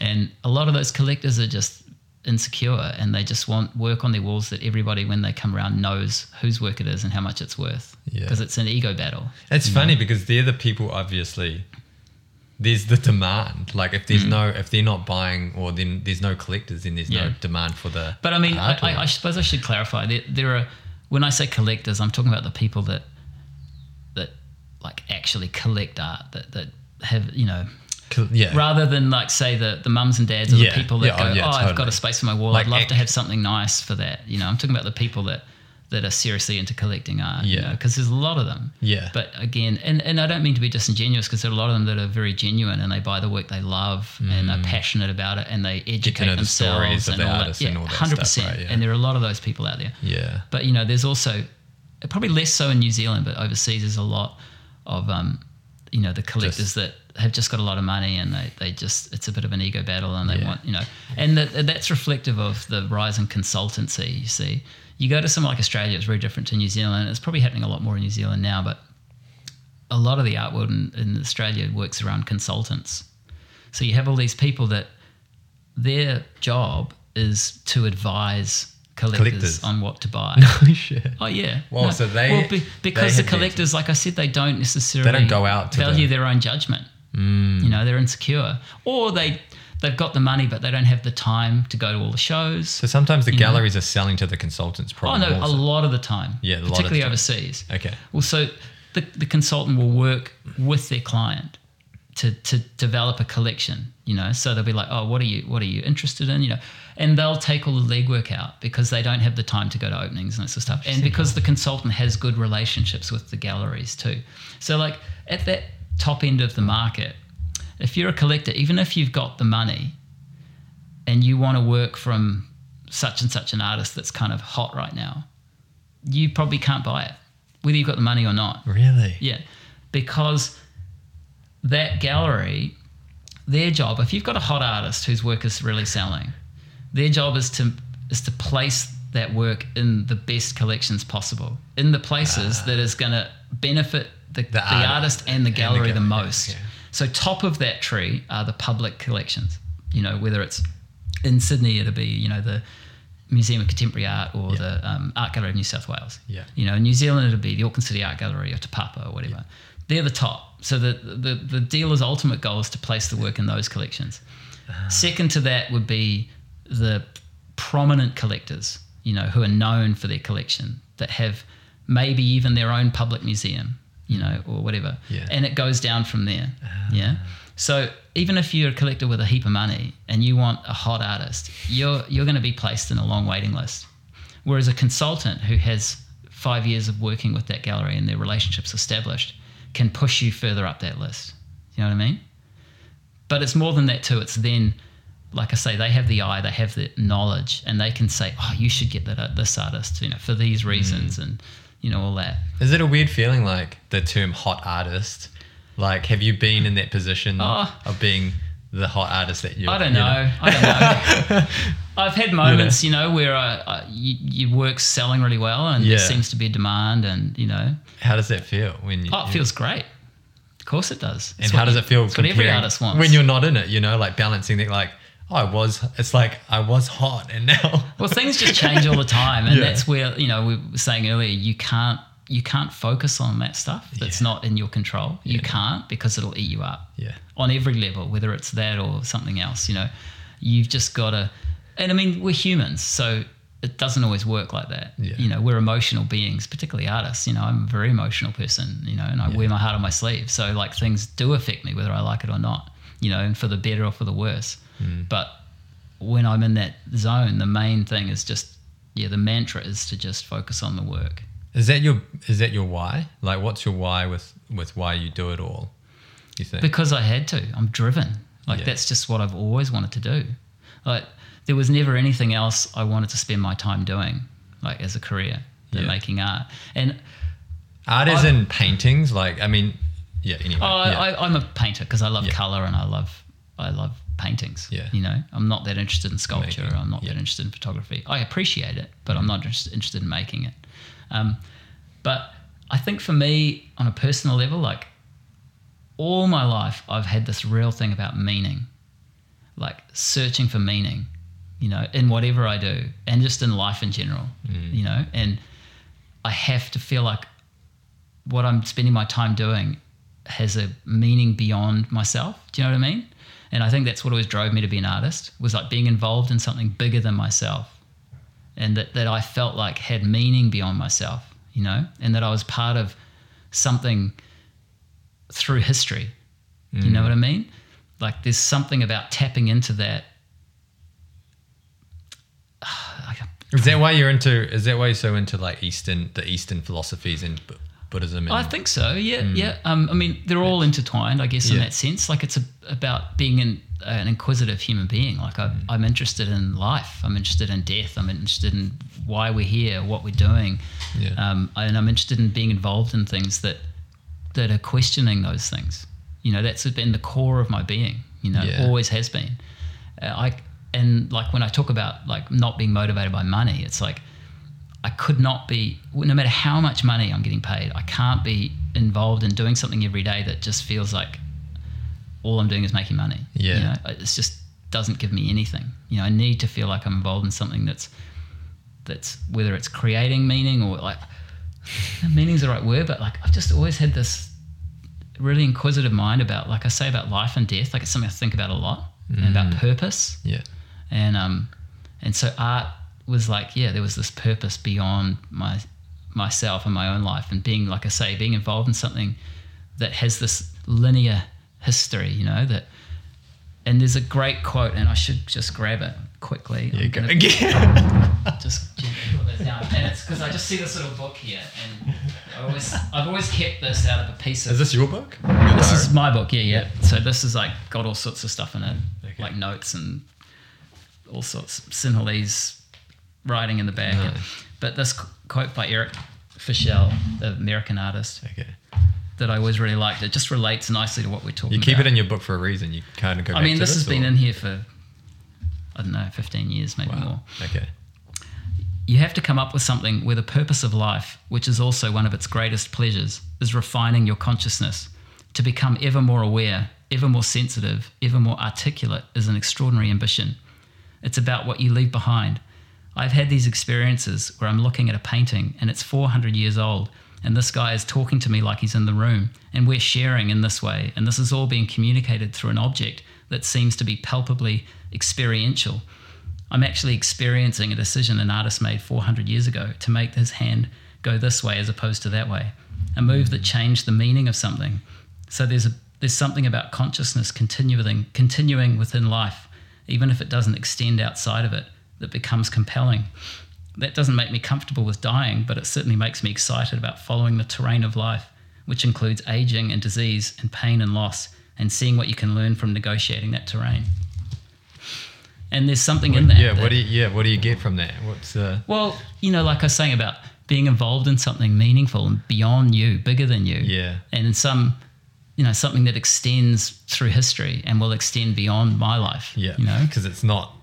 It's not just ends at you. It's it's Yeah. also carrying on and And uh, like he says, it's not like it's something that makes you comfortable with dying, but you're involved in something, you know, and negotiating that terrain, like you said, like thinking about those things, like thinking about why I'm here, what does it mean to be alive, what does it mean to be dead, what does it mean to be putting my time into something, and if I'm alive for this short period, shouldn't I be putting myself, my time and energy into something meaningful, you know? And I've always felt that so strongly within my being, like so strongly and that's really dictated so many of the decisions I've made in my life. You know, beyond money and and you know all that shit. You know, that doesn't mean much to me. Eh? Yeah, it's interesting to think that because it's like to somebody else that that could be their meaning, you know. Oh, totally. Like, and if it is, Yeah. and you truly believe it, then all power to you. yeah, you know. yeah. But, I think a lot of, it. life, right? But then, you know, we we're good at fooling ourselves, aren't we? You know, and I think So- a lot of the time we we try and convince ourselves into thinking something is because it's convenient, or you know, like with the money or whatever. Um, but really, do we believe it? You know, and I think that's where a lot of that kind of deep anxiety comes from. Mm. You know, within people because they're not really living true to themselves, or you know what I mean? Mm, I was I was listening to something re- recently, and they were, he was talking about like how we we we literally make up our own purpose Mm. to make us feel like better about Yeah, yeah. our lives. You know, like Yeah. I'm going to create this purpose, and then it makes me feel like I'm in a direction to do. And but then I guess that's like you kind of have to do that, don't you? Yeah. Mm. Like it's a self defense mechanism, isn't it?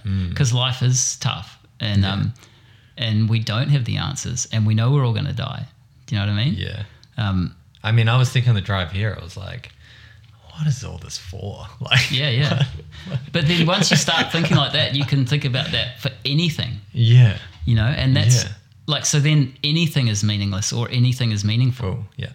and um, yeah, it's definitely a mindset, Mm. and and that's what's always driven me to make art. Like I just, yeah, I, I, I, I don't know how, and I say this in all sincerity.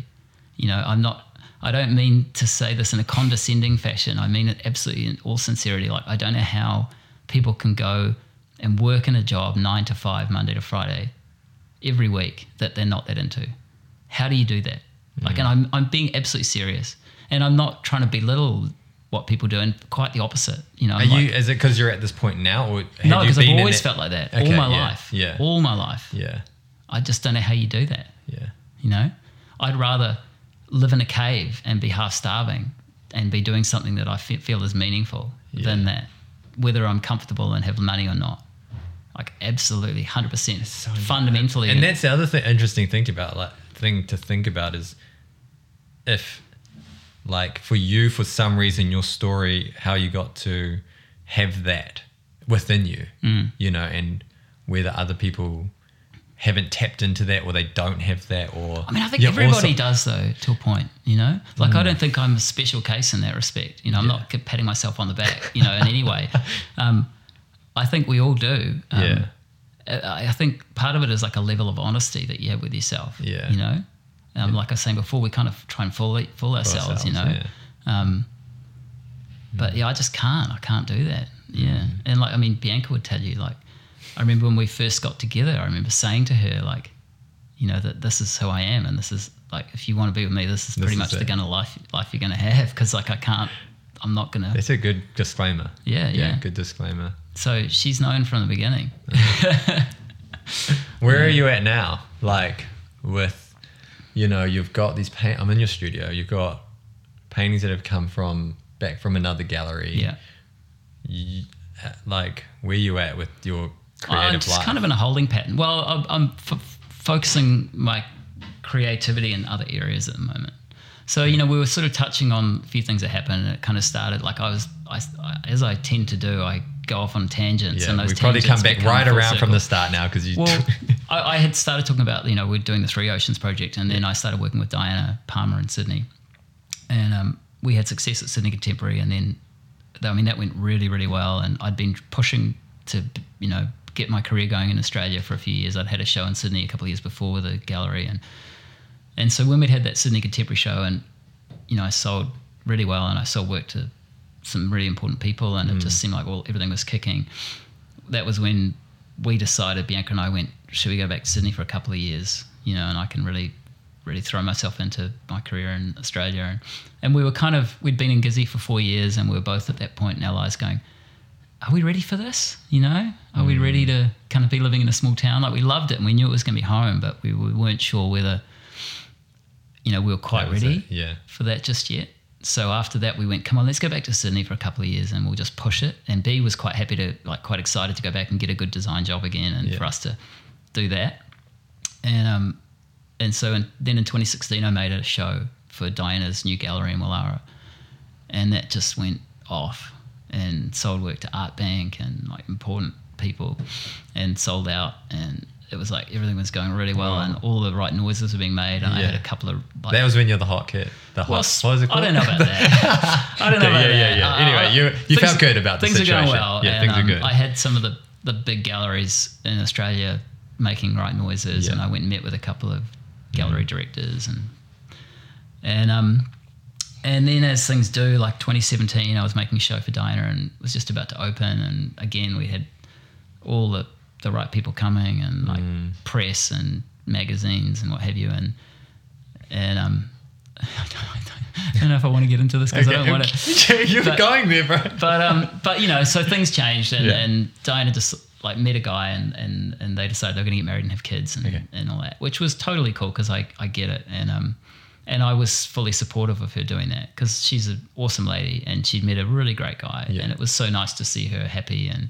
But it changed the direction of your. Well, it did, yeah, Yeah. obviously. Yeah. Um, and um, and it was definitely halted a bit of momentum, but you know that's life, and I was, you know, it's just the way it goes. Yeah. Um, and so I did get another gallery in Sydney and, and worked with those guys, and they've been fantastic. So you're still But, with um, them? Well, no, because they shut the gallery last Okay. year. Are you with the gallery now? No, I pulled away completely. Wow. So, and like this is the funny thing. Like, I mean, I as we've discussed, like I've been super committed to my role as an artist all my life and worked Tirelessly, like, tirelessly, yeah. Yeah. given everything to it, Yeah. and you know, hugely ambitious, you know, and um, in my own kind of quiet way, you know, Yeah. always wanted to surf and travel, and you Yeah. know, but um, but yeah, then after a bunch of stuff, there's that, and then there was a couple other things that happened when I came back to New Zealand that again I don't want to get into because I don't want to you know bring up people's names and make them feel un- uncomfortable or anything. But um, but yeah, I had another thing happen in 2019 that was really um, quite disappointing and upsetting after a lot of hard work. And then um, so then I started working with a new gallery in Auckland. Um, and the director was just fabulous, and we just got on really well. And I just had absolute faith in her. And so we're building up to a really big show in 2020 because I hadn't had a show in Auckland for quite a number of years at that point. Yeah. I'd been focused on Sydney, and I, Yeah. I'd left my earlier gallery that I had for quite a number of years in Auckland. And Yeah. So I was like, right, I really need to do something out of the box here, you know, make the best show I've ever made. And I worked my butt off and made, like, I reckon the best looking show I'd ever made Wow. and I worked with the gallery about walls that I wanted painted certain colors because I wanted them to work with particular painting, So I designed the whole space around where the works are going to go, and it was like Rather than yeah, cool. it was super cool. So got all that done, went up, hung the show, and I was like, man, this is the best thing I've ever done. And um, that evening, I, we were staying with friends in Auckland, and we were having a few celebratory drinks. And literally that evening, Jacinda came on the news and went, community transmission, lockdown. And so it didn't even open the doors, you know. And um, that was a big kick in the guts because I'd really work my butt off for that. And then, um, so then, So then what happens with that? You know, like well, did you know, yeah. they contact you? They say, "Fuck." Well, Well, they, I mean, the gallery couldn't even open. Yeah. Lockdown. So Yeah. all we could do was take photographs and put them up online. Yeah. and that was it. yeah. And um, and then so then the following year, I was like, right, I'm gonna. Was there my- any success with that? Even though there yeah, was a look, I sold Like- some paintings. Okay, But, yeah. the, But it- the difference is, yeah, you might sell some paintings, but all those opportunities for your career to really move forward Hmm. just evaporated.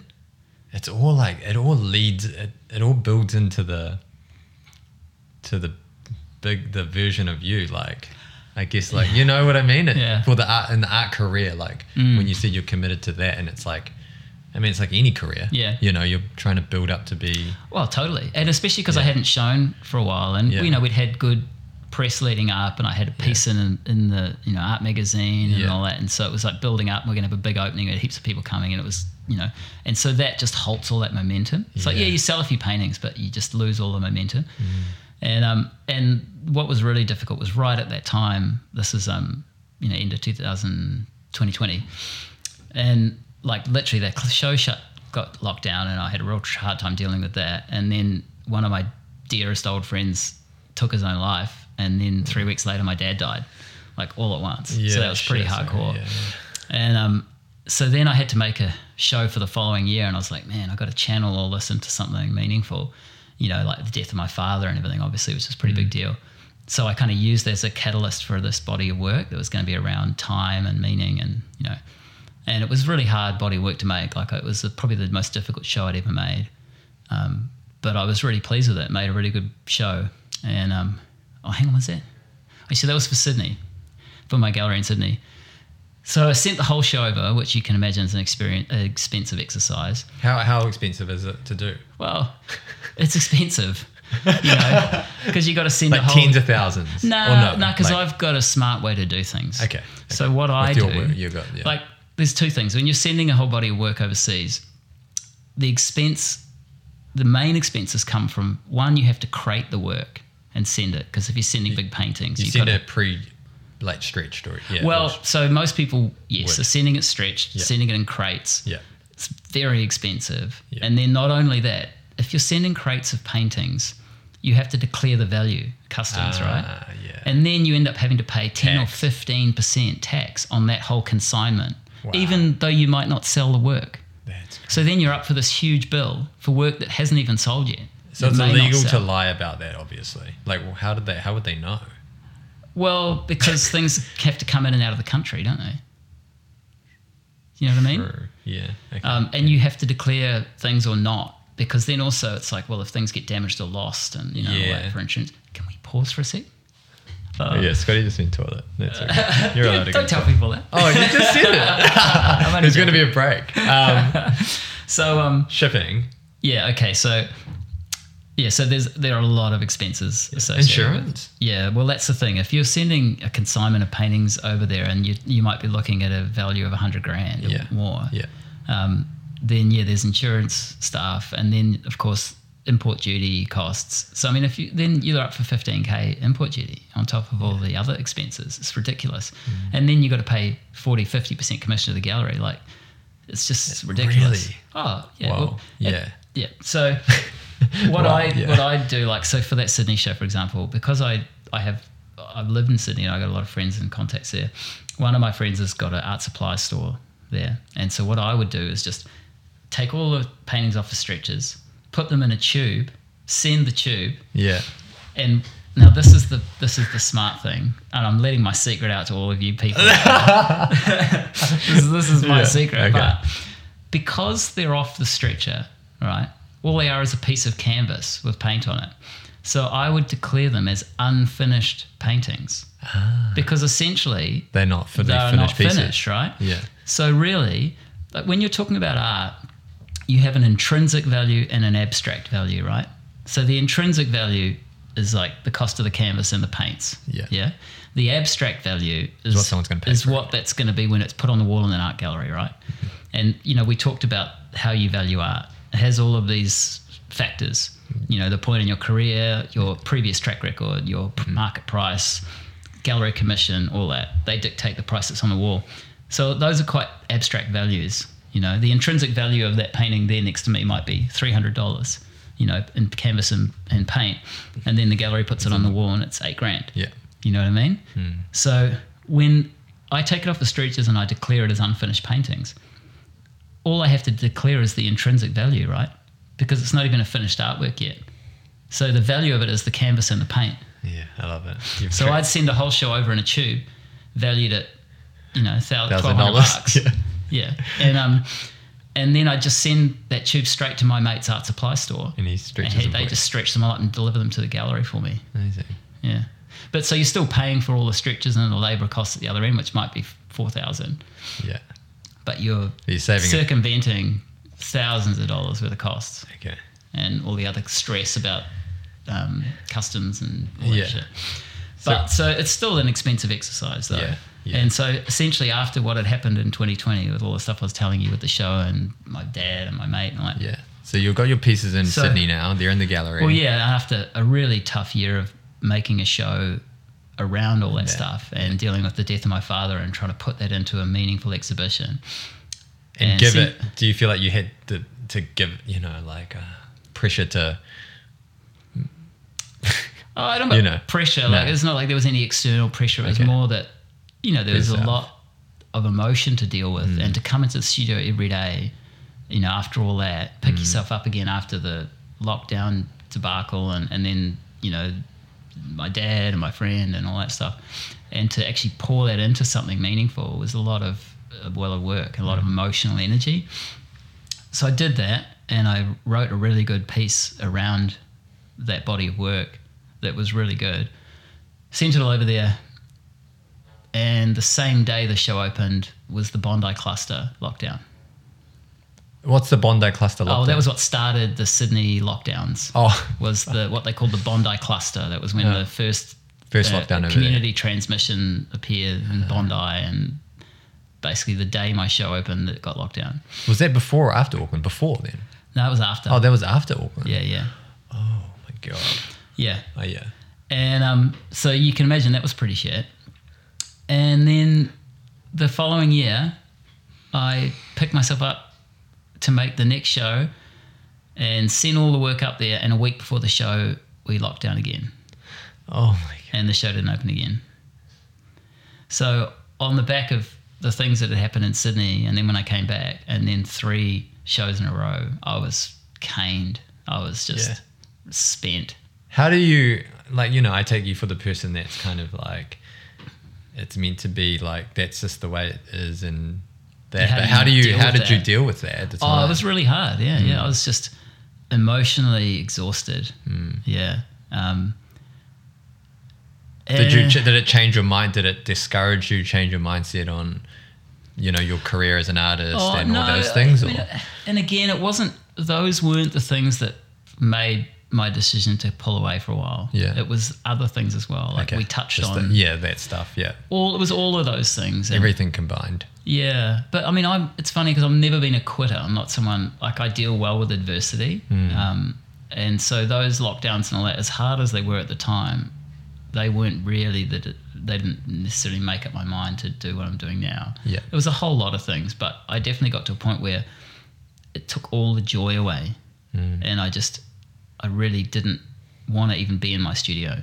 Just didn't even enjoy it. Okay. Didn't feel like making art, Yeah. and um, And you don't want to go in there and just sla- like like you said, you don't want to do things that you don't want to. Yeah, I mean, you can force right, it, and I've certainly had to force it at times. Okay. You know, because like, yeah, you know, people think as an artist that you sit in a room waiting for inspiration to strike, you know, and then you're like, oh, I'm inspired, I'm, I'll bang out this painting, but like that's total bullshit. You know, like that might happen if you make art on the sly, you know, every now and then. Yeah, But if as you're a kid. full time professional artist, it's a job.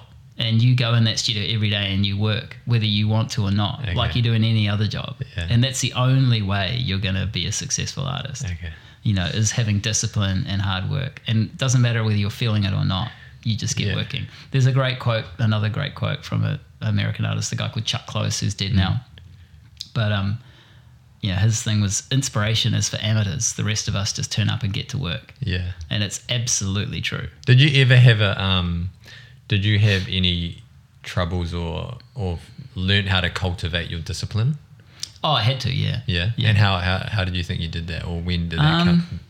I think it just developed over time. Mm. You know, um, yeah, I, I found that hard at first because I, I lo- I'm someone who loves to be outdoors and go surfing, surfing, and you know, yeah. and when it's a nice hot sunny summer's day, the hard thing is to be in this in a room for eight hours a day when no one's telling you you have to.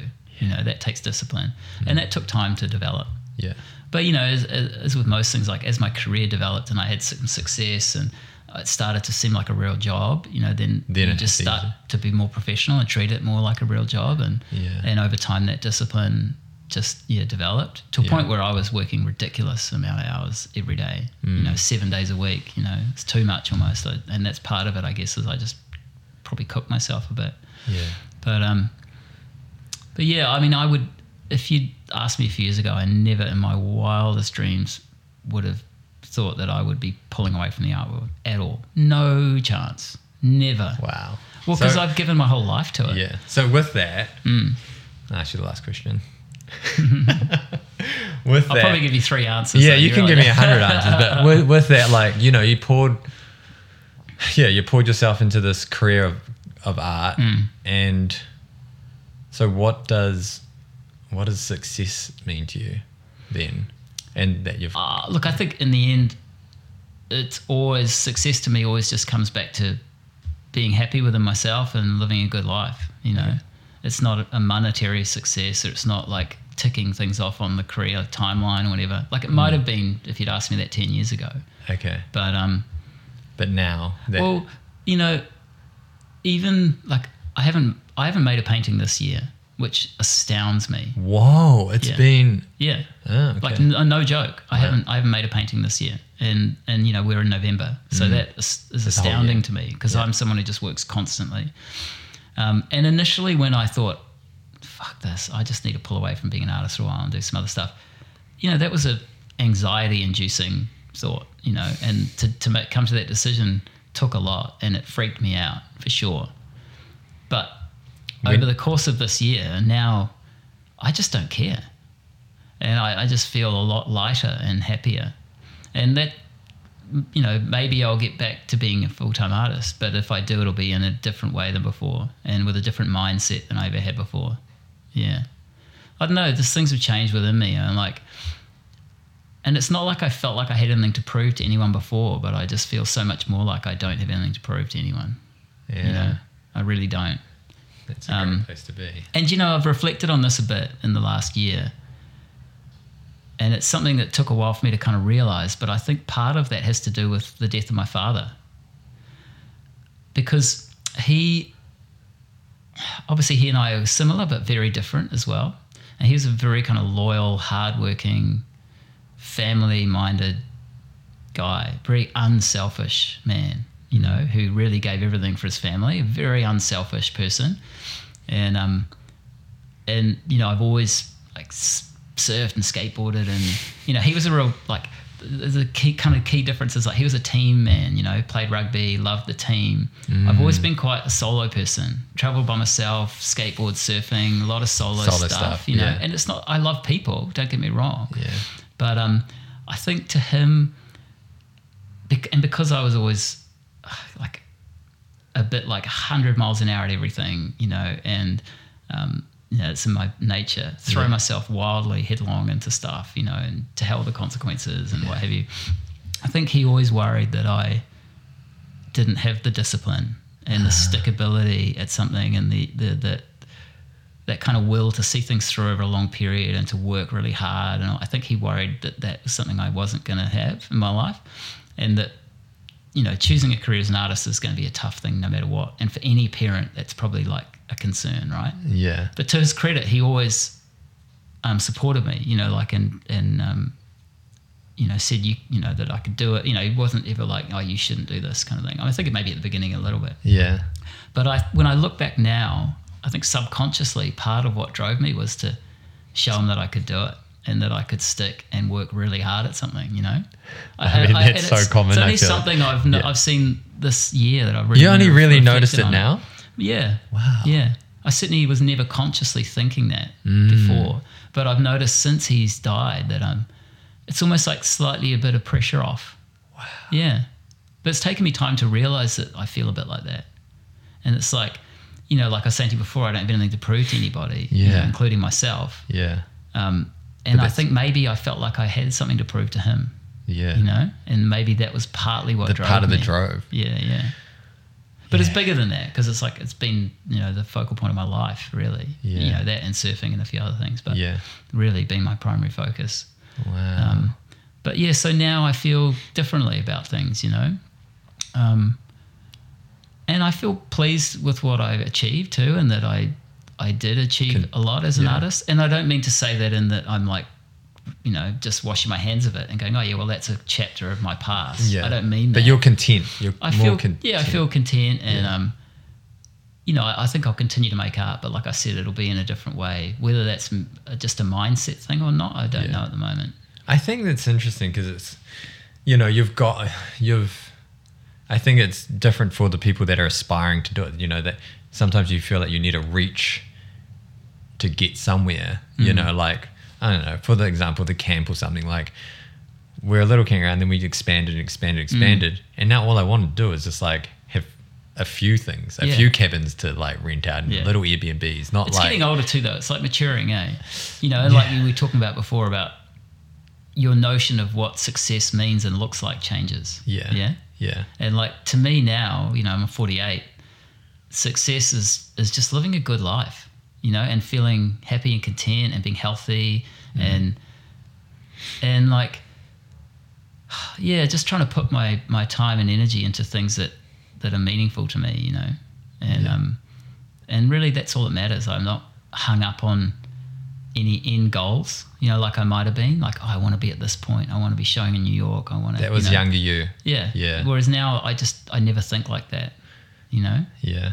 Um, I mean, a little bit at the moment because I'm writing this book. You know, and so I have this goal in mind where I'm like, It's I gonna- want to achieve this thing, and I want Yeah. to, you know, and I'm hard on myself. Like I, I'm a bit of a perfectionist. How do you balance that last part? Like, so how do you balance, you know, just giving your best to the work and not kind of going, I want to achieve a goal and have maybe a published or uh, get Oh, I into mean, this space. good you know, because what you, I mean? need things that motivate you. You know, Yeah, so like okay. yeah, when I think about what I'm trying to achieve with this book, is like, you know, I'd like in the end to create something good enough that you know a good publishing house will want to do something with it. Sure, yeah, but um, that's not what drives me every day to sit down and do it. yeah, Do you know what I mean? cool. Um, and a bit like with making art, you know, there's a lot of crossovers there. But but again, it's like for me putting my time and energy into something that's meaningful beyond just making money.